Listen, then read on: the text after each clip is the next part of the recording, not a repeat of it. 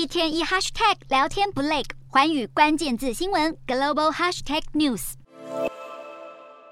解放军士兵掌声雷动，迎接他们的最高统帅中国国家主席习近平。习近平当地时间八日，罕见的穿着迷彩军装，率领新一届军委委员视察中央军委会联合作战指挥中心。习近平二十大后续任中国国家主席、中共总书记、中央军委主席等职位，也被冠上军委联指总指挥头衔，完全集大权于一身。他这次以指挥官的身份视察联合作战指挥中心的用意之一，就是要要求解放军全面加强练兵备战。除了强化国防实力之外，中国政府也积极推动外交。同样在八日，中国国务院总理李克强到访柬埔寨，参加中国东盟十加一领导人会议与东亚峰会等会议，在裸退前贡献最后一点心力。而中国外交部长王毅则和澳洲外交部长黄英贤通话，希望能建立更紧密的澳中关系。正当中国提升军力、拓展外交之际，周围的印太民主国家也加紧步伐，制衡中国构成的区域威胁。菲律宾总统小马可是九月份曾和美国总统拜登进行对话，加强两国防务合作协议。还有菲律宾官员最近透露，小马可是预计明年年初访问日本，讨论中国对南海构成的海上安全疑虑，还可能向日方请求提供巡逻船，保护遭中国攻击的菲律宾渔民。至于日本，为了对抗中国与俄罗斯开发的超高音速武器，当局同时决定从二零二三年开始着手改良陆上上。自卫队的零三式地对空飞弹，提升飞弹的雷达探测和追踪拦截能力，防止冲绳等日本离岛未来被中国攻击。